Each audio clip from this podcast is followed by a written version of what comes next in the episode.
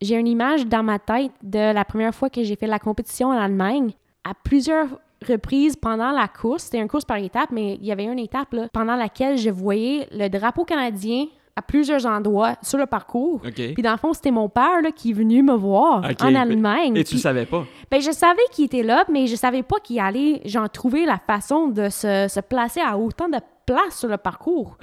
Puis hey, j'étais tellement Il était partout? Ben oui. Aujourd'hui, à cet épisode de Partout dans le monde, je m'entretiens avec la cycliste canadienne Lex Albrecht.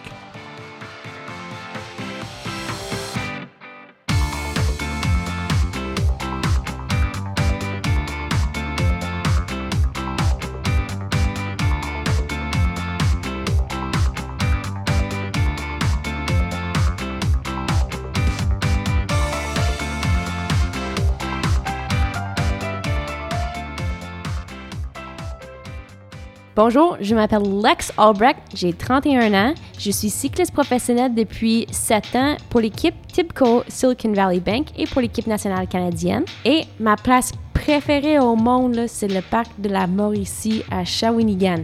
Et je commence toujours mes journées avec un bon café. Quand j'ai pensé à créer ce podcast, l'idée de parler avec Lex était au top de ma liste. Je voulais entendre sa perspective sur la vie de cycliste professionnelle qui se promène partout dans le monde dans le cadre de compétition. J'ai rencontré Lex chez elle à Montréal entre la fin de la saison 2018 et tout juste avant qu'elle ne reparte à nouveau en voyage pour les camps d'entraînement hivernaux aux États-Unis. Bien entendu, étant moi-même un passionné de vélo, la conversation qui va suivre tourne beaucoup autour du cyclisme. On s'entretient sur son cheminement dans le sport, de simple amateur jusqu'à sa participation dans les championnats du monde et dans les courses du circuit World Tour de l'UCI. Mais restez à l'écoute, car si bien entendu Lex nous parle de cyclisme, le sujet incontournable des voyages n'est jamais bien loin. Elle nous parle de son amour du Québec et de toutes ses expériences vécues à travers le monde.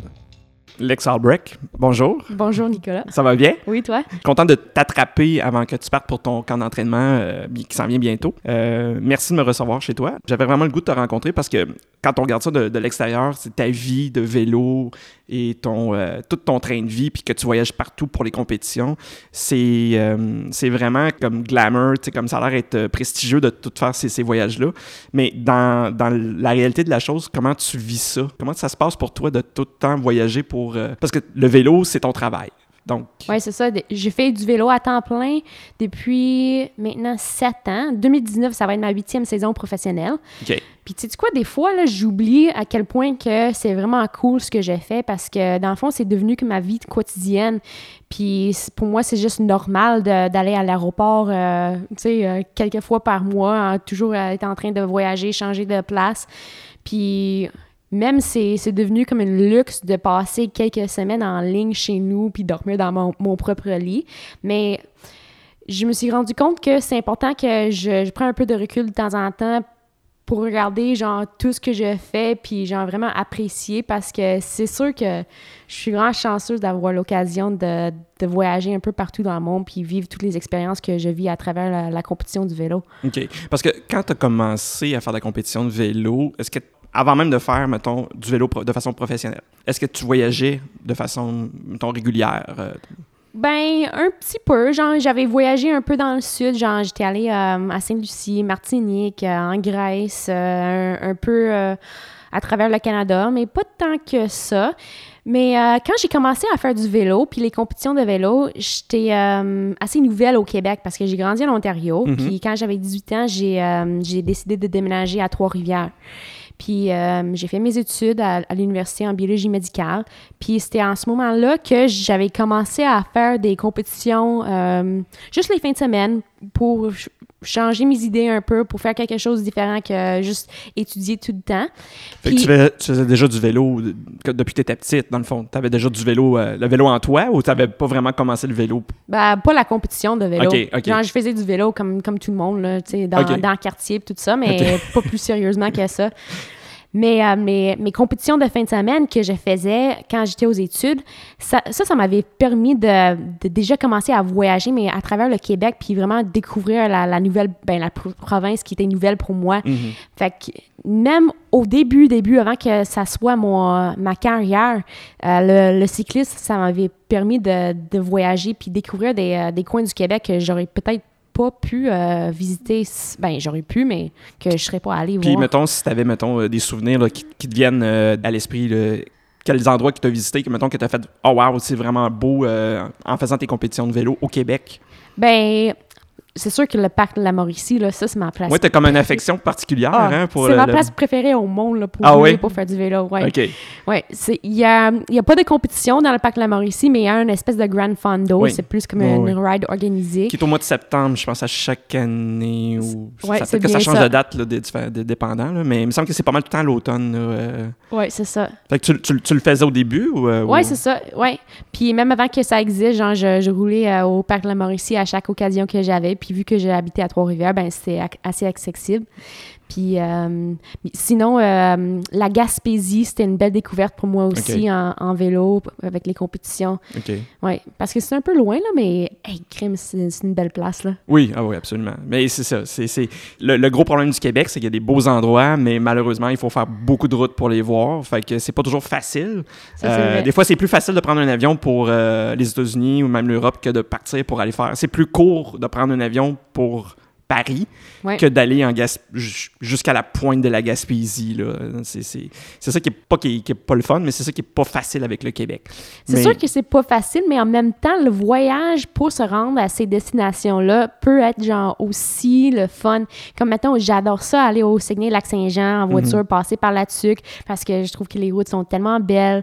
Puis cet été, j'étais allée en Abitibi pour la première fois, puis Côte-Nord. OK. Ça, c'était en, en moto, par exemple. Oui, oui. Mais juste le voyage, la destination, c'était extraordinaire aussi, mais le voyage, hey, j'ai beaucoup aimé Ouais, c'est pas comme traverser les prairies euh, en Saskatchewan où est-ce que Ouais, c'est tout le temps la même affaire. Là. Au moins, il y a de la variété, là, justement comme en Abitibi. Moi, j'ai- habité, habité en Abitibi. Fait que, euh, Oh, wow. puis, euh, tu sais, je- c'était le fun de traverser le parc, justement, parce que quand tu avais une belle journée où est-ce que tu pouvais voir, justement, en- avec les montagnes, les lacs, tout ça, c'est vraiment super beau. Puis même l'hiver aussi, où est-ce que, quand je l'ai fait aussi en avion, de survoler tout ça, parce que Oh, ça être veux, pas, tu sais, quand tu prends un avion de, de, mettons, de Québec pour aller en Abitibi, tu voles pas très haut. Fait que tu vas Ah, souvent voir beaucoup plus le, le sol que si tu voyages, euh, mettons, en, en avion à 33 000 pieds, là, tu, tu verras rien. là. 33 000 pieds, tu vois juste des nuages. Ah, j'avoue. Ouais, fait que ça, c'est une chose qui, est- qui est le fun à faire, effectivement, de, de se promener pour voir euh, les, les paysages au Québec.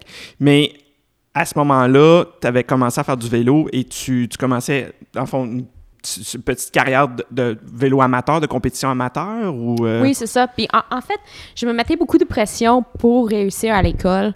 Puis vu que mon baccalauréat, c'était tout en français, puis que je venais tout juste d'apprendre le français, ben j'avais beaucoup de misère. Déjà, le baccalauréat en biologie médicale, c'est pas facile, mais quand tu fais ça dans un deuxième langage, là, c'est vraiment pas facile. Puis Mhm. j'avais pas énormément d'amis, j'avais pas vraiment une vie sociale parce que c'est pas facile de connecter avec des gens quand tu parles pas le langage. Oui. T'as pas tout le temps les références culturelles non plus. euh, C'est ça, il y a toute une liste de, de défis qui vont avec, qui va avec ça. Ouais, ouais. Puis euh, je me suis dit, il faut que je trouve une façon d'accepter d'échouer, puis euh, pas laisser ça me déranger. Fait que je- Échouer, échouer quoi? juste en général, pour En avoir général. du succès dans, quelque chose. OK. Puis je me suis dit, j'aime ça faire du vélo, mais juste l'idée de faire la compétition, ça me fait capoter. Là. Tu sais, entendre le 3, 2, 1, go, juste l'idée de ça, hey, ça me rendait tellement nerveuse. Ah ouais? Fait que je me suis dit, bon, il va falloir que j'apprenne à échouer. Je vais faire des compétitions de vélo. C'est sûr que je je vais me faire larguer. C'est déjà juste la pensée de ça, ça me fait peur. Puis, euh, dans le fond, ça va rien changer dans ma vie. Mhm. Fait que je me suis forcée à faire de la compétition de vélo. Puis, finalement, euh, après euh, plusieurs essais, ben, j'étais devenue comme quand même pas si peu. Puis, j'ai trouvé une façon vraiment d'aimer ça. Puis, c'est un peu comme ça que, que j'ai commencé. Mais c'est quand tu dis que tu as trouvé une façon d'aimer ça, c'est quoi? C'est juste avec l'attitude que tu avais ou. euh, Ouais, je pense. euh, puis surmonter mon, mes, mes peurs, là. Puis je sais même pas d'où ça venait, les peurs. Puis, ben, ça, ça venait peut-être aussi de, de l'idée que j'allais peut-être pas être capable de terminer avec le peloton ou que ça allait faire mal ou que j'avais pas vraiment ma place parce que je faisais pas vraiment partie de la, de- des clics de, de vélo. OK. Mais tu as fait ta place, éventuellement. Éventuellement, T'as ouais. fait ta place. Éventuellement. Parce que où est-ce que tu es rendu maintenant, c'est sûr qu'il a fallu que tu fasses ta place. Tu- tu- Ils te l'ont pas donné sur un plateau d'argent. Tu as fait tes preuves. Oui, c'est ouais, c'est vrai. Ben, finalement, euh, je me suis euh, rendu compte que la communauté cycliste au Québec, c'est assez accueillante aussi. Puis, euh, Oui, Ouais. je pense que oui. j'avais juste peur pour rien, dans le fond, mais c'était. Ouais, finalement, c'était un bel apprentissage. Là. Je sais, j'ai appris que j'avais pas, j'avais même pas raison d'avoir peur, puis euh, j'avais besoin de ça, Ok. une expérience de même. Puis euh, maintenant que tu as, quand même fait du vélo un peu partout dans le monde, Oui. comment tu trouves ça faire du vélo au Québec? Dans, je veux dire, de rouler dans les, sur les routes au Québec versus, mettons, rouler aux États-Unis, rouler en Europe, même rouler en Asie. Comment tu trouves ça, rouler au Québec? Parce que c'est ta première expérience, c'était de rouler au Québec, mais maintenant que tu as vu un peu partout dans le monde, comment tu, comment tu vois ça? De... Je me sens tellement chanceuse. Je me sens tellement chanceuse de rester au Canada puis de rester au Québec. Je pense que ça, c'est la, la plus be- belle province au Canada. OK. Il y a une variété extraordinaire de, de paysages, de routes. Ici, on peut tout avoir. Il peut y avoir de- du plat, on, on peut rouler dans des forêts, on peut rouler avec plein, dans plein de bosses, on peut rouler... euh, Il n'y a, pas de col de, montagne, c'est mais... c'est la seule chose qui manque. Ouais, je pense C'est la seule chose qui manque au Ouais, Québec ouais. d'école. Ouais, des, des montées de, mettons, 40 bornes ou des choses comme ça. Ouais. Mais sinon, là, on peut tout avoir, là, puis je me sens vraiment chanceuse de rester ici. Mais, Sauf l'hiver. mais même l'hiver, je dirais Tu que... fais pas de vélo l'hiver, mais... Ben, j'ai fait du rouleau l'hiver. OK.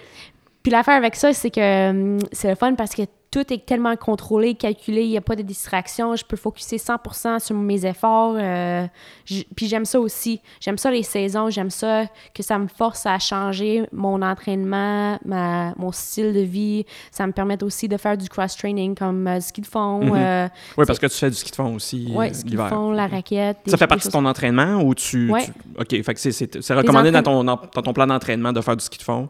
C'est ça, c'est des affaires comme plus d'endurance, puis ça permet de, le corps de bouger un peu dans d'autres axes aussi, puis... OK. Ouais. C'est quoi ton endroit préféré pour faire du ski de fond? Ah, le parc de la Mauricie, c'est sûr! En fait, je le savais, je le savais, je faisais juste te poser la question juste pour que tu le dises. Fait que non, c'est c'est bien correct. Mais est-ce que tu es allé faire du ski de fond aussi aux États-Unis, euh, par d'autres endroits au Canada, au Québec? T'en as-tu fait en Europe? Non, j'ai jamais fait du ski ailleurs que au Québec. Puis, ben, j'en ai fait un petit peu en Ontario, mais hey, j'irai même pas aux États-Unis pour faire du ski de fond parce que le parc de la Mauricie, c'est plus près. Puis, T'aimes plus ça. ouais, j'adore le parc. Puis tu fais-tu du ski alpin? J'ai commencé à faire un peu de ski alpin l'année passée. Euh, c'est un ami qui, qui m'a appris à, à skier. Puis j'ai eu beaucoup de plaisir. Puis j'allais à Saint-Sauveur euh, la semaine.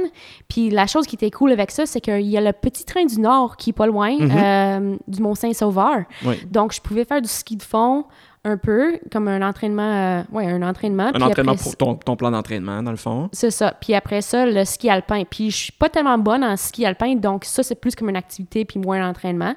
Puis c'est le fun d'apprendre une nouvelle activité puis faire du sport avec euh, une personne qui est un, un peu, un peu en dehors du euh, communauté euh, cycliste. OK, OK. Mettons, si tu t'avais à résumer un peu ton parcours à partir du moment que tu as commencé à faire du vélo pour toi, puis pour le Ouais. fun, puis pour te mettons, prouver que tu pouvais le faire. Une fois que tu as commencé vraiment à être à l'aise dans, dans, ce- dans ce domaine-là, qu'est-ce que comment ça s'est passé pour toi là, pour que tu sois rendu maintenant au niveau professionnel, à l'international, dans une équipe professionnelle? Quand je savais que euh, je- j'arrivais à la fin de, de mes études, euh, pendant lesquelles j'ai travaillé dans une boutique de vélo qui me donnait beaucoup de Ah, rabais, regardons ça. Pratique. ouais, je me suis dit comment je vais faire pour avoir assez de sous pour euh, me payer pour mes pour les chambres à air, des, des chaînes de vélo, puis tout ça avec un salaire de, de- comme début de carrière. Hmm.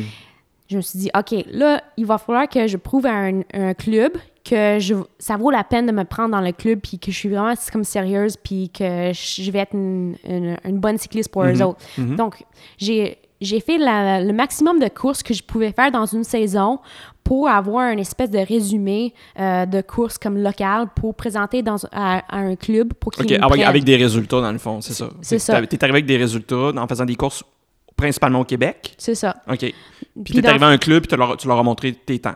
Oui, c'est ça, parce que des clubs, ils ont des rabais, puis je me suis dit, OK, comme ça, je vais être capable de continuer à, acheter des choses qui, qui me prennent pour euh, continuer à vivre ma passion, ce qui est le vélo. Mais euh, en faisant ça, j'ai commencé à avoir des pas pires résultats. Puis euh, en 2009, il fallait que j'aille en Alberta pour les championnats canadiens. OK. Puis ça, c'était un peu obligatoire parce qu'au Québec, on a des, des bourses euh, pour des athlètes euh, de plusieurs niveaux, mais pour être admissible pour ces bourses-là, il faut que tu fasses les championnats canadiens. Ça, j'étais pas tellement contente d'y aller. Pas parce que c'est pas le fun de voyager, mais c'est juste que ça m'avait coûté beaucoup, beaucoup d'argent. Ah, OK. Parce que ça fallait que tu débourses ça de ta poche. ça, ouais, ça m'a coûté presque 2000 puis je venais tout, tout juste de terminer mes études. OK. Puis en même temps, je commençais tout juste de travailler avec un entraîneur, puis j'avais jamais eu un coach de ma vie. OK. Puis là, l'entraîneur, là, la chose qu'il me faisait faire, là, c'était de me reposer. Puis c'est pas ça que j'aimais faire. J'aimais ça pédaler. OK. Donc, je suis arrivée en Alberta pour faire les championnats canadiens avec pas beaucoup d'argent dans mon compte de banque parce que, tu sais, il a fallu que je, Oui, oui, je oui. beaucoup de, de sous. Puis avec tellement de cartouches dans mes jambes parce que mon entraîneur, il me permettait pas de, de rouler autant que je voulais. Donc, j'étais sur la ligne de départ, là, puis Colin, que je voulais juste comme pousser des watts. OK. Puis, euh, J'ai- J'aime ça l'expression des cartouches dans les jambes. Je trouve ça le fun. ben, je ouais. me sentais comme ça, en tout cas. Fait que t'es arrivé, t'es arrivé, puis là, tu voulais, tu voulais vraiment pousser, euh, tu voulais vraiment pousser à la compétition. Dans le Ah. c'était une course? Oui, les championnats canadiens, c'est une seule course. OK. Puis j'avais tellement d'énergie, puis dans moi, il y y avait du feu dans moi. OK. Puis euh, ils ont dit go. Puis pers- tu sais, le monde, ils prenaient leur temps pour clipser dans les pédales, puis commencer à pédaler parce que c'est comme ça un peu que ça marche dans les compétitions de vélo. C'est plus comme un jeu d'échecs. euh, Tu commences mettons- tranquillement, puis c'est vraiment plus vers la fin où est-ce que tout le monde va les pousser plus. euh, Un peu. Ben, c'est plus une course tactique que, mettons, un triathlon où c'est c'est un effort individuel où c'est vraiment le temps qui compte. Mhm. En vélo, il y a tellement de tactiques, stratégies. Moi, je- dans ce temps-là, je ne savais pas. Moi, je voulais juste pédaler. Donc, je suis partie, là, puis personne ne suivait, puis je me suis dit, Pff, oublie ça, là. Je suis tannée d'attendre, là. J'attends personne, je vais juste continuer à rouler. Ok. Puis j'ai passé la majorité de la, de la course, des championnats canadiens, toute seule en avant. Puis c'est juste dans les 10 derniers kilomètres que le peloton m'a rattrapé. OK. C'est sûr que j'aurais peut-être pu gérer mes efforts un peu de façon Ouais, mais tu le euh, savais pas. différente. Mais Ouais, j'avais ouais, aucune ouais, idée. Mais cette... euh, Excuse-moi, je, je t'interromps, mais d'être parti comme ça, comme une balle, puis d'être vraiment être en avant de tout le monde, ça t'a-tu comme donné de la visibilité?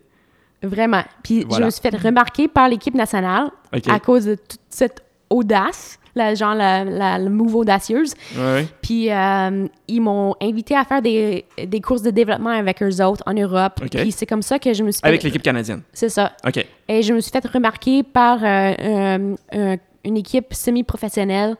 Puis l'année d'après, j'ai fait partie de cette équipe-là. Puis après ça, avec les résultats que j'avais faits aux États-Unis, Est-ce que c'est euh, une équipe qui, qui était basée aux États-Unis? Cette équipe-là était basée au Canada. Et- OK. L'équipe pro- OK. semi-professionnelle, mais on faisait des courses euh, partout en Amérique du Nord. Puis j'avais euh, j'avais fait des, des pas pires résultats mon première année aux États-Unis. J'étais Best Young Rider, j'étais la reine des montagnes dans, dans plusieurs courses.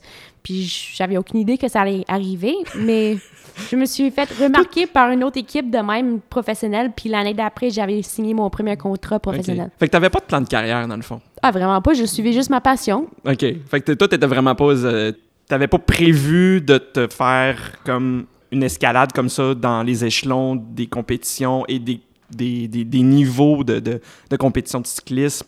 Tu t'es rendu à un niveau professionnel juste parce que t'avais le goût de pédaler, dans le fond. Ah, c'est vraiment ça. J'avais aucune intention de, de devenir professionnel, puis je savais même pas que je pouvais vivre de ça un jour. Tu savais même pas comment ça fonctionnait, j'imagine. Ah, vraiment pas. Moi, je voulais juste pédaler. OK. ça, ça a marché. ouais. Ça a super bien marché. Puis euh, j'avais aussi fait euh, un autre échappée euh, similaire à ce que j'avais fait au championnat canadien, mais à Philadelphie. OK. Puis euh, la- c'était l'année d'après que j'ai... Dans la ville de Philadelphie? Ouais. OK, une compétition dans la ville. Ça, Ouais, euh, c'était ma course préférée au monde. C'est un critérium ou c'est... euh, Non.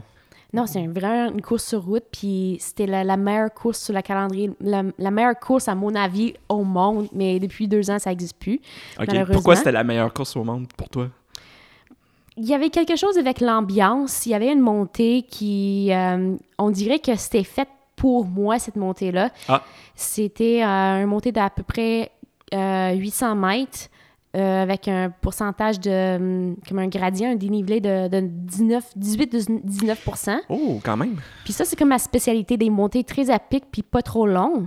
Puis sur chaque bord là, de la route, il y avait toujours tellement de personnes. Il y avait des parties, il y avait beaucoup d'étudiants. puis tu sais, le, le monde, il buvait. Puis pour eux autres, nous autres, on était comme le spectacle. OK. Puis OK. l'énergie, c'était incroyable. Puis, euh, ouais, le parcours, on dirait que c'était comme fait pour moi. OK. Il y a vraiment une question qui, m'intrigue euh, dans tout ça, parce que je, vois ça aller, je suis quand même beaucoup euh, le vélo à l'international, autant le, un peu partout dans le monde comme ça. Puis moi, je suis toujours curieux de savoir comment tu t'organises pour voyager, euh, les hôtels, les, déplacements, comment ça fonctionne? Parce que là, en plus, il faut quand même que tu t'apportes ton vélo avec toi. Tu pars d'ici, là, je vois, je vois ton vélo, il, est là, là. Mais mettons, demain matin, tu as une compétition, je sais pas, en Californie. Qu'est-ce que, comment ça, comment t'organises ça? Bien, ça, c'est un des luxes d'être euh, cycliste professionnel. Le vélo qu'on voit ici, euh, c'est mon vélo d'entraînement. OK, OK. Donc, je pense que j'ai peut-être six vélos avec l'équipe. Euh, donc. tu n'as pas besoin d'apporter ton vélo. C'est ça. ah, OK. Je roule avec des, de la marque Fuji. Mhm. Puis mon équipe, Tibco Silicon Valley Bank, eux autres, ils ont deux vélos pareils comme j'ai ici dans mon salon euh, aux États-Unis, puis deux pareils comme ça euh, en Europe aussi. OK, fait qu'ils ont une flotte de vélos sur chaque continent. Ils ont, comme euh, un, stock de vélos pour l'équipe. C'est ça. Puis il y a deux raisons pour ça. La première raison, c'est que ça sauve énormément de frais de voyage pour l'équipe parce qu'à chaque fois qu'on voyage avec un vélo, parce que si, mettons, je vais faire un camp d'entraînement en, solo, comme je vais faire la semaine prochaine, il faut moi-même que, que, que j'amène mon vélo parce que c'est c'est pas avec mon équipe que je vais, euh, donc, si c'est pas un camp d'entraînement qui est prévu par ton équipe, là, il faut t'apporter ton vélo. Oui, c'est ça. Si je, si je vais faire quelque chose toute seule, ben il faut que j'apporte le vélo. Mais la majorité des compagnies aériennes vont charger de 50 jusqu'à 200 dollars par... Pour la boîte de vélo. Oui, c'est ça. Dépendant des compagnies. C'est ça. Puis 200 dollars le US, c'est beaucoup d'argent quand on a déjà payé le, billet d'avion. puis c'est one way aussi, fait que ça peut monter le, les frais de voyage de 400 dollars US. C'est énorme. Ce qu'il faut à peu près quasiment 600 Canadiens. Oui, c'est ça. pour moi, c'est comme ça vaut genre 6000. ouais, c'est ça. ouais. fait qu'il y a quand même, il y a quand même tout, tout ça à considérer. Parce que oui, quand c'est des, quand des voyages pour, que tu fais pour ton équipe, j'imagine que vos frais de déplacement puis les hôtels, c'est payé par l'équipe. Tous les frais de déplacement pour les, euh, les camps d'entraînement de l'équipe puis les compétitions tout ça, c'est tout payé par l'équipe. Donc, Mais euh, quand toi, tu décides que tu dis, ben, je vais aller faire un camp d'entraînement pour moi, tout ça, là, ça vient, ça vient de ta poche. Oui, c'est ça. OK. Fait que, puis sinon, tu peux réussir à trouver des commanditaires ou... Euh? Je, je, travaille avec des compagnies euh, comme euh, pour faire des partenariats, un peu de marketing, puis je fais des événements aussi pour des, des, des groupes coopératifs. Donc, je fais des petites choses sur le côté. Mm-hmm. Puis ça, aussi, ça, ça aide à, à payer les, les extras, on dirait. OK, parfait. Puis, dans le fond, une fois que, que tu es rendu aux, endroits où tu as les compétitions à faire, tout est pris en charge par l'équipe. Il y a des organisateurs, il y a, il y a des, des, directeurs sportifs qui s'occupent, dans le fond, de gérer tout ça. Vous n'avez pas besoin, de, vous autres, de penser à ça. Là. Exactement. Puis l'autre raison pour laquelle eux autres, ils aiment que mes vélos de compétition soit avec eux autres, puis les spare bikes, c'est comme le, deuxième vélo de compétition. si, mettons, il y a un bris qui ne peut pas réparer. Parce que euh, comme si les gens qui, qui nous écoutent, qui n'ont jamais vu des courses de vélo, ça arrive que des fois, il y a des vélos, ils ont des problèmes mécaniques, ils ont une crevaison, tout ça, ils prennent pas le temps de réparer la crevaison sur le bord de la route, ils vont donner aux cyclistes, ils vont donner un, autre vélo qui est sur les voitures qui suivent le, peloton de, cyclistes. Exactement. Petite, petite, parenthèse pour ceux qui n'auraient jamais écouté une course de vélo de, leur vie. Mais donc, vous avez toujours des, des, vélos comme à votre disposition et vous n'avez pas besoin de passer à ce transport de vélo-là quand vous voyagez pour l'équipe. Oui, c'est ça. Puis ça, ça évite aussi qu'on arrive avec un vélo qui est peut-être un peu euh, mégané ou qui est peut-être pas propre ou qui a besoin de... D'entretien. Oui, un peu d'amour.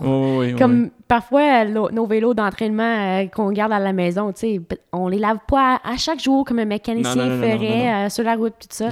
Fait que c'est la deuxième raison pour laquelle c'est intéressant pour l'équipe que eux autres, ils gardent les vélos de compétition avec eux autres parce qu'ils savent tout le temps que le vélo va, ça va être genre top shape. Mhm, mhm. ouais. OK. Puis aussi, vu que j'imagine que l'équipe est commanditée par une compagnie, parce que je pense que c'est façon. Il y a des où il y a des ententes avec les compagnies de vélo, comme mettons toi, c'est Fuji pour ta, comme ton équipe. Euh, j'imagine que c'est vu que c'est l'équipe qui gère ça, j'imagine qu'ils veulent avoir un, peu le, contrôle sur ce qui se passe avec les vélos, puis ils veulent savoir où est-ce qu'ils sont rendus à tout moment. Là. Oui, oui ça c'est vrai. Oui. Puis il veut aussi que les, les, vélos soient beaux puis propres parce que dans le fond, on est un peu un outil de, de marketing. pour l'équipe euh, mm-hmm. ou pour les compagnies de, de vélos. c'est pour démontrer aux gens que les vélos sont performants, les vélos sont beaux, euh, les vélos sont présents dans ces compétitions professionnelles à travers le monde. Donc il faut que il faut qu'ils soient beaux. OK. Eh bien, c'est parfait. Ça, ça, répond à ma question. C'est-tu déjà arrivé que ton, ton vélo à toi quand tu te déplaçais? Mettons, dans les premiers temps que tu faisais du vélo puis que tu n'avais pas nécessairement des, des, des, grosses commandites ou des, des, une grosse équipe, c'est-tu arrivé qu'ils ont déjà, ils ont-tu déjà perdu ton vélo? Ils ont-tu déjà abîmé ton vélo dans le transport, en avion? Ou y a déjà eu des, des bad luck qui sont arrivés? Euh? Mes vélos ont déjà été perdus, mais ils ont été retrouvés. C'est juste qu'ils sont arrivés en retard. Oui, c'est ça. OK. Puis, euh, j'ai en, en retard pour une compétition? Euh, oui, mais ils sont arrivés toujours juste à temps. OK. Oui, heureusement. puis, euh, en fait, juste dernièrement, euh, j'avais euh, une compétition en Chine, puis mon vélo était arrivé juste un jour avant la compétition. Mais, ouais. Il y avait un vélo, de, une coéquipière que je pouvais utiliser, un vélo de spare. OK.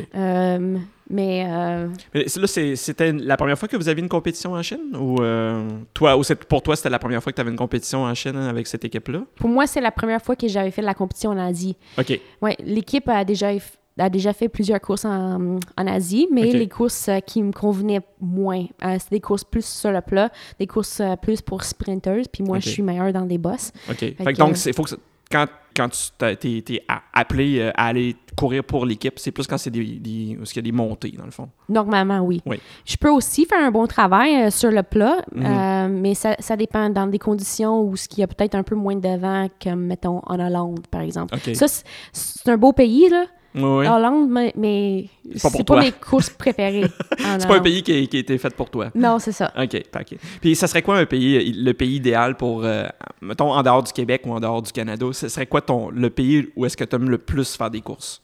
Euh, J'aime beaucoup les courses françaises, en fait. Oui, les courses françaises euh, me conviennent beaucoup. Je dirais pas que la France, c'est le pays où j'irais, genre, comme premier choix de destination de voyage. J'aime ça, la, la France, mais c'est les courses françaises que j'aime le plus, je pense. OK. À cause de l'ambiance à cause du... du... À cause de l'ambiance, puis aussi à cause de, des Des trajets, parcours, ouais, ouais. des trajets en général. OK. ouais. Si tu parles juste au niveau, euh, en, en, mettons, comme de décor, puis de, de, de, de paysage, tout ça, ça serait quoi comme ton, ton préféré? Il y a quatre places là, qui sont un peu égales dans ma tête. Là. Première place, c'est la Suisse. Deuxième place, c'est euh, une région très spécifique en Italie. Ça s'appelle Livigno. C'est en alt- altitude, puis c'est vraiment comme sur la frontière entre euh, l'Italie puis la Suisse. C'est dans le coin de San Moritz, puis où ce qu'il y a le Stelvio, puis la- une autre montée qui est très populaire, qui, ou euh, populaire, je, sais pas, là, mais très bien connue, le Mortirolo. OK. Euh, fait que ça, c'est Ça, c'est dans les Dolomites? Oui, c'est ça. OK. Livigno. Puis, euh, troisième place, ça serait le Japon. J'ai jamais fait du, du vélo au Japon, par exemple. Mais ça, c'est un, pays que j'aimerais visiter encore plus, puis que j'aimerais euh, faire du vélo un jour à cette place-là. Parce que là, tu es allé au Japon cette année, c'est ça? Ouais, c'est ça. Après ma course en Chine, j'étais allée au Japon euh, quelques jours. OK. Fait que c'était la première fois que tu allé au Japon? La première fois. Et c'était malade. OK. Fait Ouais. que tu as vraiment aimé ça. Vraiment beau. Puis c'est quoi les villes que tu as faites au Japon?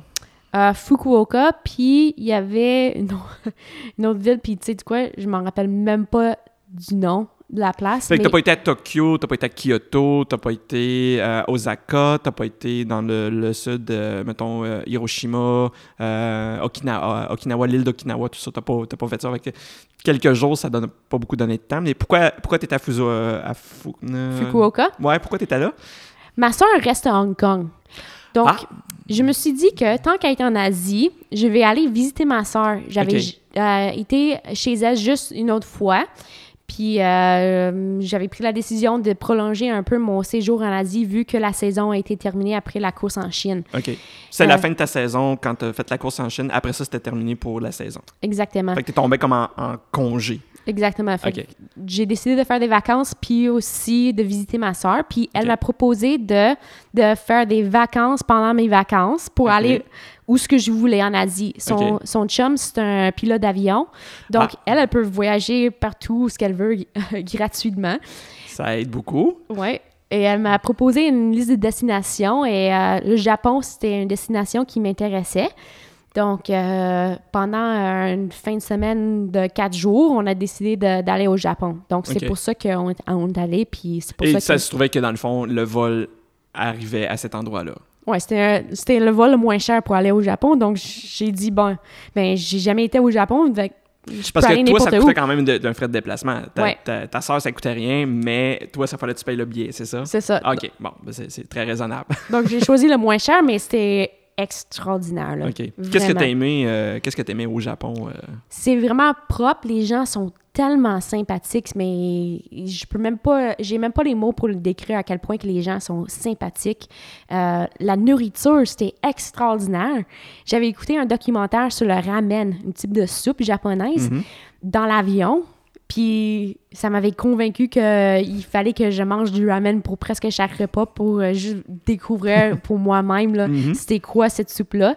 Puis j'ai eu des, des belles expériences à en manger au Japon. Puis euh, curieusement, j'avais pas mangé du sushi, sauf euh, quand j'en ai acheté avant d'embarquer dans un train, puis j'en avais acheté dans une épicerie. euh, c'était même pas genre préparé sur un plat fancy, tout OK, ça. donc t'avais jamais, ici, mettons, à Montréal, t'avais jamais mangé de sushi, là? Ah, ici, oui, mais Ok, on- ok, c'était ok. juste au Japon. Ah, ok, Puis ok. j'adore ça, le sushi, mais c'est c'est drôle que j'avais pas vraiment pris le temps pour aller dans un resto de sushi au Japon. OK. Mais j'avais Mais- passé plus de temps à manger du ramen. Ouais, mais je, je te comprends parce que moi aussi, quand j'étais allé au Japon, j'ai mangé vraiment beaucoup de ramen. Mais c'est vrai qu'il n'y a, pas- il y a pas tant d'endroits que ça. C'est pas comme les sushis au Japon. On pense que sushis, c'est partout, il y en a partout des sushis, mais c'est Ouais. pas tant. Il y en a pas tant que ça. Oui, il y a des places à sushi, mais c'est pas comme. il y a- je pense qu'il y en a vraiment plus à Montréal qu'il y en a, que moi j'en ai, j'en ai vu quand dans les villes au Japon. là. C'est, plus des restaurants qui sont spécialisés dans certaines choses. Mettons, il y en a qui ça va être des, des- des restaurants de ramen. D'autres restaurants, ça va être du bœuf de Kobe. Ouais. D'autres restaurants, ça va être. euh, c'est vraiment des très, très spécialisés. Les izakayas, ça va être des grillades. Fait que c'est pas nécessairement. On pense que tout est. Tu vas aller au Japon, tu vas ne manger que des sushis. On, on a des fois une, idée préconçue quand on, on- on pense à un pays, puis tout ça. Puis finalement, quand on arrive sur place, on se rend compte que, ah non, c'est pas du tout ça. euh. Et ça me fait penser à une autre expérience que j'ai eue. La première fois que j'étais allée en France, c'était pendant mes études. Oui. Euh, je pensais que j'allais pouvoir acheter plein de trucs Tour de France, là. Tu sais, Mhm. des, des bébelles de vélo, puis tout ça. J'avais pas encore commencé à faire la compétition professionnelle, puis j'étais juste comme fan de, de tout Ouais, ce qui ouais. avait comme rapport avec la compétition de vélo, puis tout ça. Puis je pensais que partout en France, le monde tripait Tour de France, puis vélo, là, tu sais, parce que c'est France. Ouais. Mais finalement, j'ai trouvé rien, là. Mais c'est sûr que j'allais pas pendant le mois de juillet. J'étais Ouais, allée. t'étais pas pendant la course du, du Tour de France, Ouais, donc il n'y avait pas nécessairement. J'imagine que ça, c'est comme quand il y a des festivals, c'est les, les choses qui sont reliées à la- au Tour de France sont, probablement vendues sur le bord des, des- des sites où est-ce qu'il y a les courses. Ouais, mais en dehors ça. de ça, t'en, t'en trouves pas, là. Comme, comme, mettons, on peut pas acheter des choses du Carnaval du Québec pendant le mois de, de juillet, tu sais. Moi, je pensais que les, des trucs de vélo, c'était juste populaire. Enfin, je pense, genre, à- pendant toute l'année, je pensais que ça faisait juste partie de leur vie quotidienne, là, mais je- j'avais pas raison.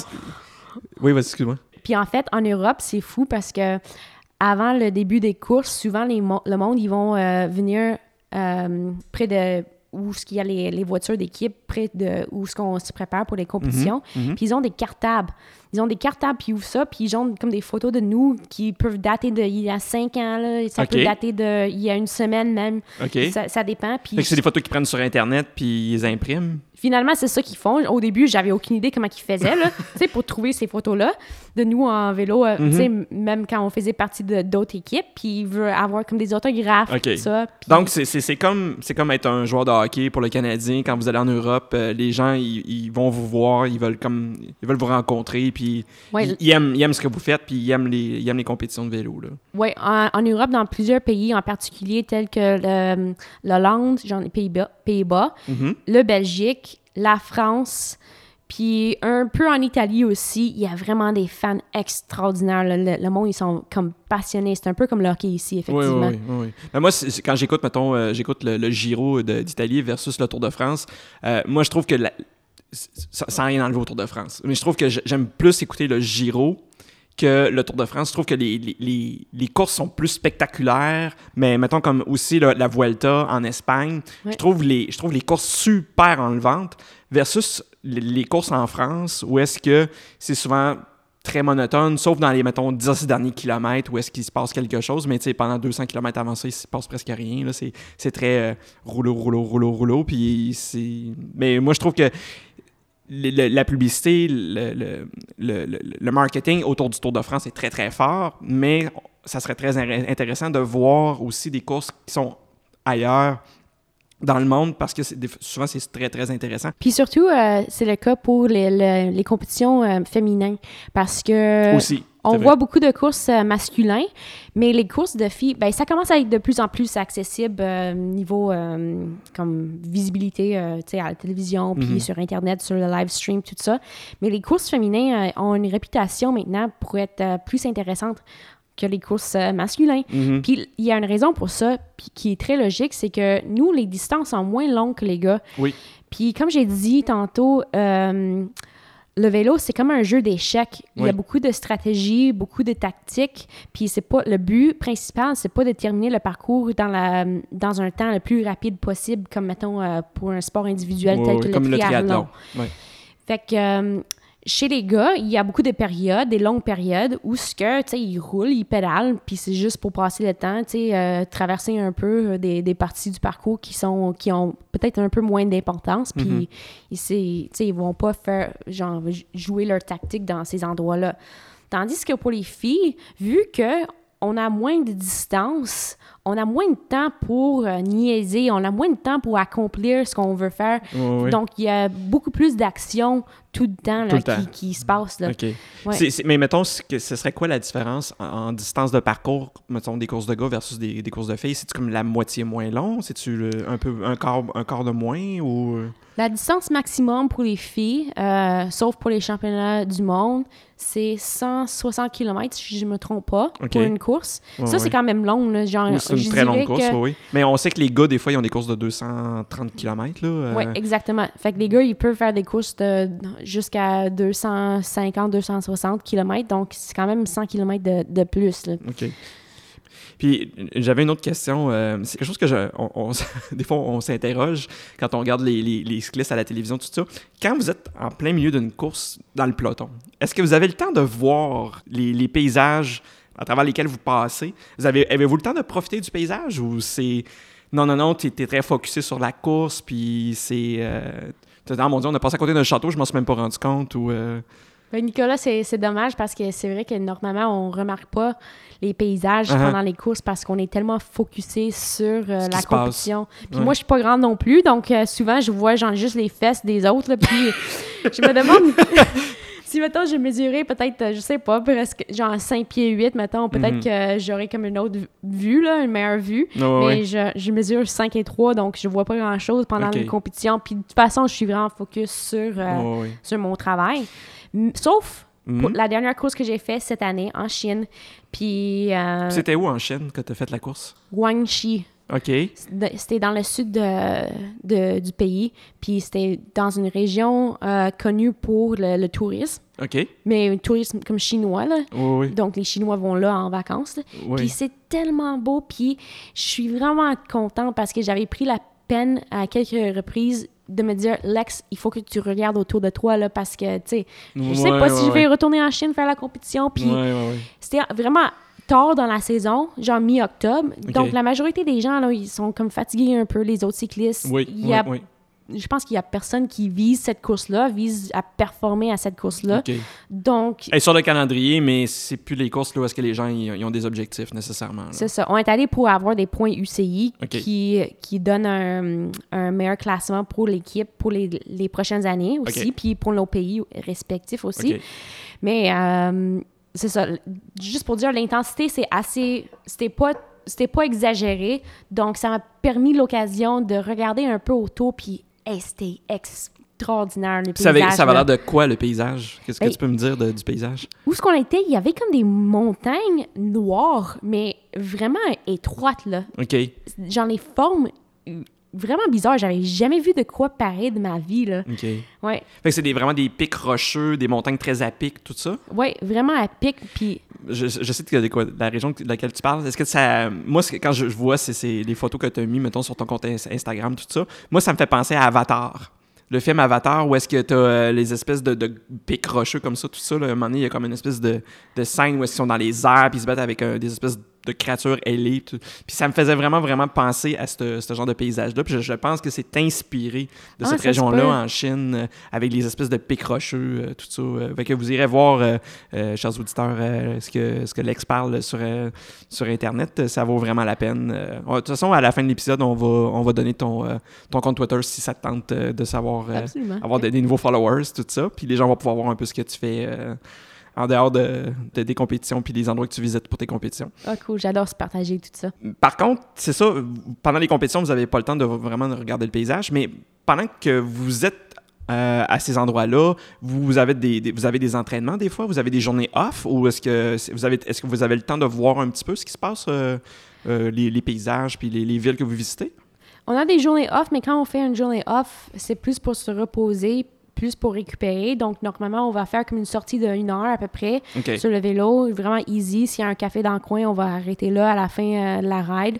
Puis après ça, ben, on retourne où ce qu'on reste, puis on se repose. Donc, on fait pas vraiment des, des visites pour euh, voir des, des choses euh, touristiques, mais c'est le fun parce que ça nous permet de, de, de vivre une expérience plus proche, je pense en tout cas, de ce que le monde qui reste dans ces pays peut vivre, tu sais, dans Ok. le quotidien. Parce qu'on ne va pas dans des places euh, hyper touristiques, on va pas, Pas visiter des musées, tout ça. On vit plus la, la quotidienne de- des, des gens qui restent dans des villages où ce qu'on reste. Ouais.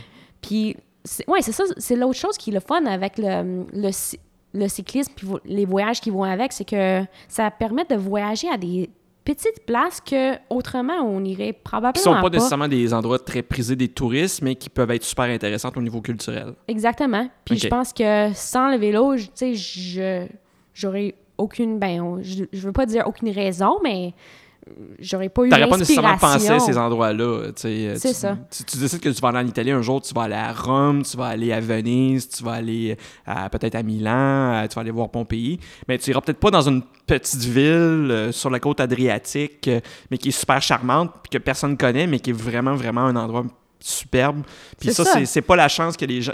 c'est pas quelque chose auquel les gens qui font du tourisme, tourisme euh, vont nécessairement penser. Fait qu'à quelque part, pour ça, t'es chanceuse. Et la meilleure ge- gelato que j'ai mangé, c'était à Bonate Soto, un mini petit village entre Bergamo puis Milano. OK? Puis ça s'appelle, euh, la, la saveur, là, c'est Puffo. Puis Puffo, ça veut dire euh, schtroumpf en italien. Ah? Puis c'est bleu, puis ça goûte, ben je sais même pas ce que ça goûte, c'est juste pour les enfants, mais c'est vraiment le meilleur gelato que j'avais mangé dans ma vie. Puis tu sais, j'aurais pas goûté à ça si, mettons, je serais juste là. allée à Ouais. Florence. Là, où est-ce que. Oui, oui, oui. Parce que supposément la meilleure gelato au monde est c'est Florence, mais t'aurais pas goûté à cette, cette, cette gelato-là, effectivement.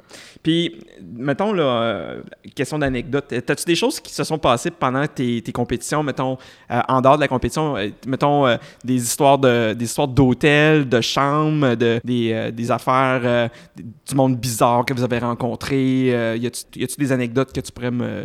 qui te viennent quand je te, je parle de ça? Il y a deux ans, on, avait terminé une course UCI World Tour en France. Puis on est revenu à l'hôtel. Puis toutes nos affaires là, étaient sorties de nos chambres. Puis de genre toutes les équipes, là, toutes les équipes féminines là, avaient plus leur, leur chose dans leur chambre d'hôtel. OK? Et vous avez sorti de vos chambres? Et puis on a mis tout notre stock dans une salle, tout ensemble, là, tout le, toutes les valises, toutes les affaires, tout mélangé. Tu sais, on n'avait pas fait nos valises avant de partir pour la course parce que, crime, on avait nos chambres d'hôtel. OK. Puis ils ont fait ça parce que le course mas- la course masculine, c'était euh, le lendemain. Puis les gars sont arrivés. Puis quelqu'un avait fait une erreur avec les, euh, les réservations de l'hôtel. Puis ils ont comme booké un double booké. Là. Fait qu'on était comme bookés en même temps que les Ah, gars. OK. Puis ils ont dit, ben les gars, ils sont arrivés, il faut qu'on leur donne des chambres. Donc ils, ils ont sorti tout notre stock de nos chambres. Là. Mais vous deviez coucher là ce soir-là? Oui, exactement. Mais là, Puis finalement, ils nous ont, ils ont envoyé notre équipe euh, dans un autre hôtel. Finalement, c'était ben, gagnant pour nous parce que le resto, c'était genre 100 fois meilleur. Là. ah, OK. Mais, euh, mais ça, c'était bizarre. Puis c'était toute une expérience. Puis moi, j'étais la seule qui parlait euh, français dans l'équipe. OK. Donc, c'est les directeurs de l'équipe qui, qui me dirigeaient un ouais. peu dans mes, euh, mes arguments. Puis, tu sais, c'est quoi notre, notre but? Est-ce qu'on veut avoir comme une récompense financière? Est-ce qu'on veut avoir un autre chambre, est-ce que- qu'est-ce qu'on veut, là? Ils savaient même pas, ils voulaient juste qu'eux autres, ils sachent qu'on était fâchés, là, mais Ouais, vraiment fâchés, là. Fait que j'ai dit, OK, ben, je vais faire mon possible, mais tu sais, mon style, là, quand je, quand je fais des arguments, tu sais, normalement, j'aime ça avoir un but, là. Mhm. Mais il y avait même pas de but, ben, autre que juste. Que de dire que t'étais fâché. Ouais, c'est ça. Fait Ok. que C'était comme mon rôle. Ouais. ouais, ça, c'était une expérience spéciale un peu en France. Puis comment ça se passe avec tes coéquipières? Est-ce que ça. C'est parce que c'est peut-être pas les personnes avec qui tu voudrais voyager de façon. Mettons, si t'étais dans ta vie personnelle, c'est, est-ce que ça se passe bien avec ces, ces, ces personnes-là? Vu que c'est pas des gens que, que tu as choisis avec qui voyager, est-ce que ça, ça se passe quand même bien? Ben, ouais, une équipe, c'est comme une famille. C'est composé des gens qu'on choisit pas, OK. mais on trouve une façon de les aimer. Mais pour vrai, Ok. là, j'aime beaucoup mes, mes coéquipières. C'est une belle attitude. je, je les aime beaucoup. Puis c'est le fun parce qu'on a chacune notre personnalité euh, dis- distincte. Là. Puis la, la propriétaire de l'équipe, c'est elle qui choisit qui elle va engager. Puis elle met Mhm. beaucoup d'emphase sur la personnalité. Parce qu'on peut avoir une équipe avec les meilleurs athlètes au monde, mais si les personnalités fonctionnent pas ensemble, ben, on va avoir aucune chimie puis aucun résultat.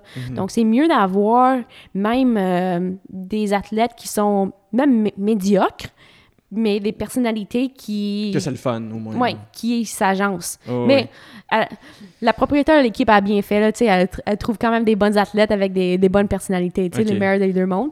Mais euh, ouais, c'est sûr que des fois ça peut être un défi d'être sur la route pendant même des mois, puis on est toujours, toujours ensemble. Tu sais, euh, on doit partager des chambres, euh, on doit faire tout ensemble. Il n'y a pas beaucoup de temps tranquille, on n'a pas beaucoup de temps tout seul, on n'a pas beaucoup de- d'occasion de, choisir ce qu'on fait. Il faut qu'on soit subordonné à 100 euh, presque tout le ouais. temps. tu sais. Fait que t'as pas vraiment de me-time. C'est ça. Puis pour moi, ça peut être difficile un peu. Puis surtout pour le sommeil, j'ai pas un sommeil très profond. Donc quand on, quand on partage une chambre avec quelqu'un, tu sais, euh, s'il y a toujours quelqu'un qui, qui bouge ou quelque chose, tu sais, des fois ça peut nuire au sommeil. Puis après des semaines puis des semaines, ben Ça devient irritant. ça devient un défi un peu. OK. C'est, c'est quoi la, la plus longue période de temps que tu as été parti à l'étranger sans revenir chez toi? Euh, des blocs de trois mois. Des blocs de trois J'ai mois. fait plusieurs blocs de trois mois. Puis, en fait, je pense que le- l'année la plus difficile pour moi, c'était en 2015. Euh, non, 2016, je veux dire. Euh, je faisais partie d'une équipe italienne. Puis, je me suis installée en Italie. Puis, ça, c'était très, très difficile pour moi parce que la culture était très différente. Mhm. Je, euh, je parlais pas italien. J'apprenais un peu le langage. là. Ouais, c'était difficile pour moi. Puis, c'était difficile de d'être subordonné avec eux autres, puis de suivre leur style, puis de puis d'être loin aussi. Parce que j'avais un j'avais un fiancé dans ce temps-là puis ouais c'était très très dur sur, le- sur la relation. Je pense que tout ça ces, ces voyages là sont vraiment le fun mais le plus gros défi c'est le manque de stabilité puis c'est le manque de ben, c'est- difficile pour les relations aussi Mhm. avec la famille avec les amis Mhm. euh, avec les pour les relations amoureuses aussi Ouais. Est-ce que tu arrivais quand même à avoir un peu de temps pour, mettons, faire du FaceTime ou du, du Skype avec euh, les gens que ta famille, ton chum? T'avais-tu comme un, t'avais-tu un peu de temps pour euh, leur parler ou c'était-tu difficile pour ça? C'était, comme... J'avais du temps pour leur parler. C'est sûr que c'était difficile avec le, le décalage horaire. Mais, tu sais, après des semaines puis des mois, c'est pas facile quand c'est juste virtuel, quand c'est Mhm. juste en ligne. C'est pas la même chose que, Non, c'est que d'être en personne. Puis quelques minutes euh, sur l'écran, c'est pas la même chose que de partager des moments vraiment ensemble. Puis les- les- la, la quotidienne, comme, tu sais, manger ensemble, ou faire l'épicerie ensemble. exactement. ou- Puis, euh, y a-tu des moments où est-ce que tu étais vraiment, mettons, je sais pas si euh, ta- famille ou tes, ton, chum, ils, t'ont- sont venus te voir, euh, mettons, pendant des compétitions, pendant que tu étais à l'étranger, c'est-tu arrivé, puis t'as- ça t'a ça t'a fait quelque chose ou... Oui, c'est arrivé quelques fois. Pas, pas souvent, mais c'est arrivé quelques fois. Puis j'ai j'ai une image dans ma tête de la première fois que j'ai fait la compétition en Allemagne. Puis à plusieurs reprises pendant la course, c'était une course par étape, mais il y avait une étape là, pendant laquelle je voyais le drapeau canadien à plusieurs endroits sur le parcours. Puis dans le fond, c'était mon père là, qui est venu me voir en Allemagne. Et tu Puis- savais pas? ben, je savais qu'il était là, mais je savais pas qu'il allait, genre, trouver la façon de se, se placer à autant de place sur le parcours. Puis, je- hey, j'étais tellement Il était partout? Ben oui. Puis, je sais pas même, je sais même pas comment j'ai j'ai fait pour remarquer le drapeau canadien. Ben, c'était énorme, là, le drapeau qu'il avait apporté. OK. Mais ça, ça c'est vraiment le fun. Ouais, c'était cool. Ça, ça t'a- Mais c'est c'est juste pour le fun. C'est-tu la, c'est-tu la course que tu as gagnée en Allemagne? C'est. Ben, j'avais pas gagné cette année-là, mais euh, il y a peut-être cinq ou six ans après, j'avais gagné une étape. Puis ça, c'était probablement ma plus belle euh, victoire de ma carrière. OK. Moi, ça, je me souviens, j'avais vu la photo passer sur euh, ton compte Instagram, là, que la, ligne d'arrivée, t'es comme tout seul en plus. Ouais, ouais, ouais. T'es vraiment les bras dans les airs. T'as même pas comme. T'as même pas de compétition, là. T'étais vraiment arrivé la première, là. Puis je me rappelle là, du, euh, du paysage, toutes les couleurs. Là, Ça va l'air être très en montée, en tout cas. Ouais, tout était spectaculaire, là, puis c'était au presque au coucher du soleil, puis genre, euh, dans le ciel, genre, il y avait les couleurs de presque euh, toutes les couleurs de l'arc-en-ciel, puis ah, c'était magique, là. Puis, je- si. Quand tu fais pas de vélo, puis quand t'es pas à l'étranger pour. euh, quand t'es pas à l'étranger pour les compétitions de vélo, est-ce que tu voyages? Est-ce que t'aimes ça voyager? À la fin de la saison, normalement, genre, je veux vraiment pas voir l'aéroport. Je veux vraiment juste dormir dans mon lit, puis pas bouger, mais j'avoue qu'après, mettons, un mois ou deux mois, j'ai, je retrouve un peu le goût de voyager, puis, tu sais, je deviens même un peu, euh, peut-être, tannée de, de pas bouger. Cet été, euh, j'ai dû prendre une pause pendant le milieu de la saison. Mon corps était vraiment épuisé, vraiment Mhm. fatigué. Puis c'était euh, ouais, spécial un peu. J'avais jamais vécu quelque chose de même, mais c'est quelque chose qui arrive assez fréquemment euh, chez les athlètes, surtout en, en cyclisme. Il y a comme un shutdown euh, physique où est-ce que le corps a besoin de se reposer, j'imagine. Oui, c'est ça. Quand on, on pousse nos limites, année après année, saison après saison, puis quand on est genre toujours genre à 100%, puis toujours cut, toujours lean, pas beaucoup de gras, tout ça, ça peut vraiment fatiguer le corps, puis ça m'est arrivé. Puis euh, ça m'a quand même permis de faire un voyage qui avait pas rapport avec le cyclisme parce qu'il fallu, il a fallu que je prenne une pause de la C'est compétition vraiment de une- un congé, là. Oui, puis mon coach, il a dit, Lex, il faut que tu arrêtes euh, le vélo pendant un petit bout. Là. Laisse ton corps euh, la chance de récupérer, se reposer. Puis je me suis dit, bon, je vais me sauver. Je vais me sauver en moto. Donc, j'ai- pris ma moto, puis j'avais rêvé de faire ce voyage-là depuis un petit bout parce que j'avais jamais été en Ab- Abitibi. Puis c'était Mhm. euh, c'était là le moment quand j'étais allée. J'ai pris ma moto, j'étais allée en Abitibi. Je- la, la veille, j'avais loué un Airbnb. Puis je savais, je connaissais pas la- le village où c'était, mais j'étais arrivée là, c'est vraiment beau, là, c'était un chalet, ça m'a coûté 45 la nuit, c'était sur le bord d'un lac, là, tout était à moi, il y avait un feu de foyer à l'intérieur, il y avait une place pour un feu de- à l'extérieur aussi. Puis t'étais là tout seul? Ouais, toute seule. Puis j'aimais tellement ça que Ben, j'avais... toute, dem- seule, toute seule avec 4 milliards de maringouins, mais toute seule. En- puis en moto aussi. OK. Puis ça, c'est une de mes autres passions, c'est la moto. Puis j'avais, j'ai tellement aimé la place que j'avais demandé à la madame qui était la propriétaire si je pouvais rester une autre nuit. OK. Fait qu'elle m'a permis de faire ça. Donc le lendemain, j'ai fait comme un voyage partout en Abitibi. J'ai fait un tournée de l'Abitibi en moto. Puis le lendemain, j'ai, euh, j'ai traversé pour aller à Chibougamau. OK. Puis ça, là, c'était magique. Hey, je me sentais vraiment en aventure. J'avais jamais été dans une place aussi... Ben, je me sentais vraiment isolée, là. Ouais, Il y a- ouais. Il y a, rien, là. Non, absolument rien. Entre Santerre puis Shibuga- Shibugamo. Mais hey, c'était vraiment cool. J'avais un jerry can, là, tu sais, un Oui, petit oui, oui, d'essence, là, strappé sur ma moto parce que je savais qu'il n'y avait pas beaucoup de stations de- Ah il n'y en a d'essence. pas beaucoup.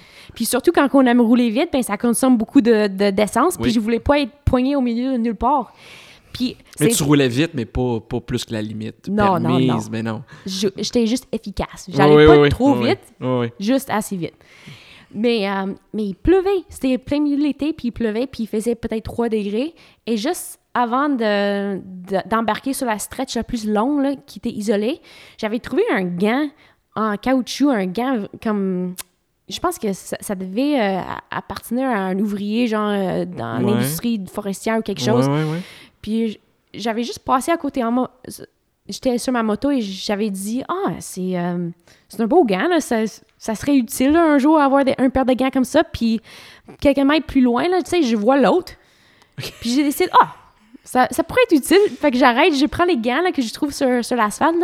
Puis finalement, je suis vraiment chanceuse que, j'ai- parce que, que je les ai pris parce qu'il faisait vraiment froid et mouillé tout le long là, de, Fait que t'as pu prendre les gants. Ouais, puis ça m'a protégé genre de, de la pluie, du vent, parce qu'en moto, tu sais, il peut faire chaud dehors, puis on, on va avoir froid en moto à oui, cause parce du que tu vas vite, oui, oui. Ouais. Fait que pour cette traversée-là, ouais, j'étais chanceuse d'avoir trouvé les gants. Puis j'étais arrivée au Ch- à Chibougamau. J'ai dormi là à l'hôtel que j'avais trouvé la veille quand j'étais toujours en Abitibi parce que j'ai planifié chaque jour juste une journée d'avance. là. OK. J'avais genre aucun, aucun plan. Après ça, le lendemain, j'ai fait Chibougamau, Dolbeau, puis Saguenay. Et je suis restée dans un petit mini-village au Saguenay-Lac-Saint-Jean. Le lendemain, je suis allée jusqu'à l'île d'Orléans. J'ai fait le tour de l'île d'Orléans. Puis je suis rentrée à, à Montréal. Puis dans le fond, c'était un voyage de, de cinq jours. Ça n'avait pas rapport avec le vélo, mais c'était un des plus beaux voyages que j'ai fait de ma vie. Ah oui. Ouais. Parce que, ah, parce que tu étais comme complètement libre ou parce que tu étais seul ou parce que tu, tu, vraiment, tu, tu planifiais ça juste une journée à la fois puis tu te laissais aller là-dedans? Je pense que c'est les trois éléments. Ah oui. Ouais. Puis j'ai- pu découvrir aussi des endroits que j'avais jamais vus de ma vie puis que je- que j'avais rêvé pendant des, des années à voir. OK. Ça Parce que c'est long- pas des endroits que tu avais nécessairement fait quand tu faisais des compétitions de vélo au Québec. Tu pas vu ces endroits-là. Non. Saguenay-Lac-Saint-Jean, je le connaissais, puis j'aimais ça y aller, mais c'est vraiment l'Abitibi puis la partie du Côte-Nord que j'avais jamais vue puis que je voulais vraiment explorer. OK. Ouais. Parfait. Euh, Qu'est-ce que tu dirais qui est euh, le pays le plus accueillant que tu as visité dans, dans- dans le cadre de tes, de tes voyages? Ça peut être autant vélo que ça peut être euh, euh, pour, pour toi, là. Ah, ça, c'est dur parce que je visite tellement de places là, où les gens sont vraiment chaleureux. Là. Je pense que Argentine, c'est un pays qui est vraiment accueillant. T'es allé en Argentine? Ouais. OK. Ça, c'est loin, là. On... Oui, oui, oui, oui. Je savais pas que ça allait prendre autant de temps. C'est C'est presque aussi loin que le- d'aller au Japon. Ouais, c'est ça. Oui, oui. C'est vraiment loin. C'est 15 ou 16 heures d'avion, je pense. euh. Ouais. Puis avec les, euh, avec les escapes tout ça, je pense que ça m'a pris presque, presque deux jours pour y aller. My God. Hey, la douche, là, hey, c'est tellement genre une bonne chose quand je suis arrivée, là. Tu sais, tu sais, quand t'es allé, au- quand tu vas au, au camping, là, tu sais, un- Oui. une canne de Chef Boyardee, ça peut genre être genre tellement Un festin. luxueux. Oui, oui, Puis une douche après un long voyage, ben c'est comme ça, c'est comme du Chef Boyardee en camping, c'est extraordinaire. Ouais. Ouais, ouais, OK. Mais les gens étaient vraiment sympathiques. t'avais été là pour le vélo ou t'avais été là pour... le... Oui, pour le vélo. Ah oui, ok. Ouais. T'avais fait une vélo, mon Dieu. Ok. Vous allez quand même assez loin. euh, je savais pas qu'il y avait des compétitions en Amérique du Sud aussi euh, pour le vélo. Il y en a moins, mais il y en a. Ok, on n'entend pas parler. C'est Ça, ça, c'est une affaire qui, qui est plate. Si t'avais euh, vu quand même que t'as- t'en as quand même fait, même si t'as pas tout le temps le temps de voir pendant les compétitions le paysage, tout ça, si t'avais euh, un pays à recommander à quelqu'un qui aime faire du vélo, quel pays tu recommanderais? Je dirais que le Norvège, c'est un pays extraordinaire pour faire du vélo. Euh, en partie parce que les paysages sont vraiment beaux. Ok. Euh, J'étais allée juste une, une fois, puis c'était pour les championnats du monde euh, l'année passée. Puis la première chose que j'avais pensé, c'était que ce pays-là ressemble à un parc national, mais tout le pays, c'est comme tout le pays, c'est un parc national canadien. Ok. Fait Tout le pays au complet, dans le fond. Fait que peu importe où est-ce que complet. t'es. Oui, c'est ça. À, ch- à chaque place où j'allais, c'était, euh, comme un, un parc national. Vraiment beau.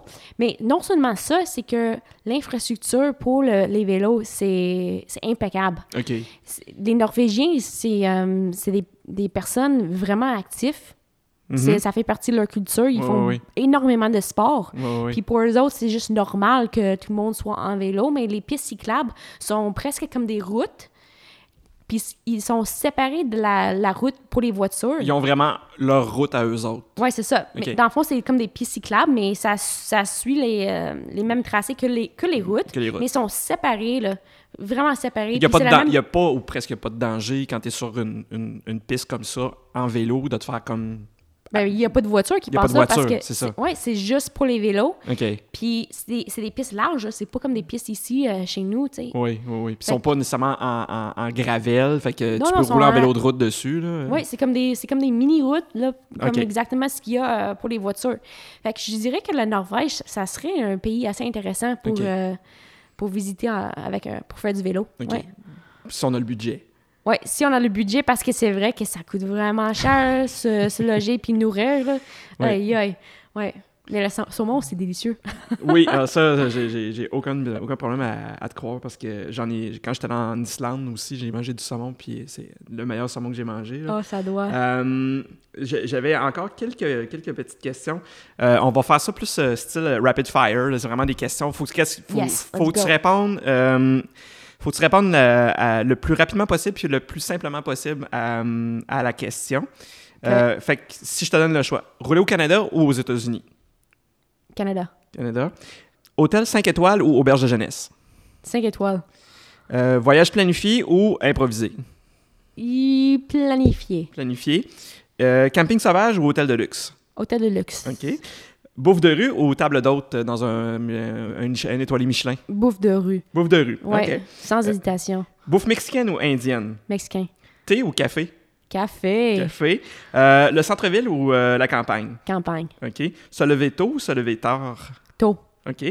Euh, voyage tout inclus ou en backpack? Mm, Backpack. OK.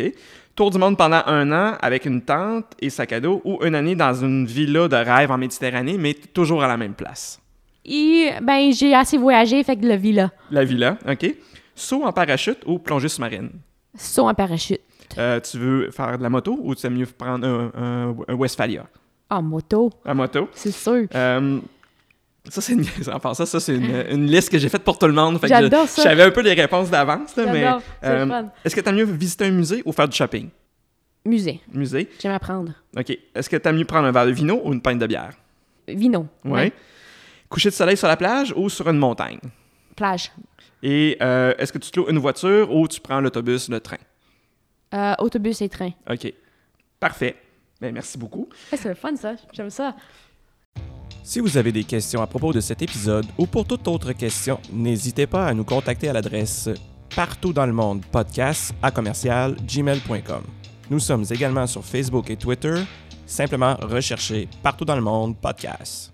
Merci beaucoup, Lex, de, de- t'être euh, livré comme ça à, toutes mes questions et de m'avoir euh, parlé de, ton métier qui est vraiment euh, passionnant. Pour quelqu'un qui n'est pas initié à ce genre de, ce genre de travail-là, qui est de faire du vélo partout dans le monde, c'est, c'est- ça, peut-être pour toi, c'est, quelque chose de, de- de- de banal maintenant, mais pour les gens qui sont à l'extérieur de, ça, euh, c'est, très, très, très intéressant. Merci de t'être confié euh, à nous euh, pour l'épisode. Ben, merci à toi, Nick. C'était un plaisir pour moi. puis je me sens chanceuse d'avoir l'occasion de partager un peu sur ce que j'ai fait. Mais merci encore.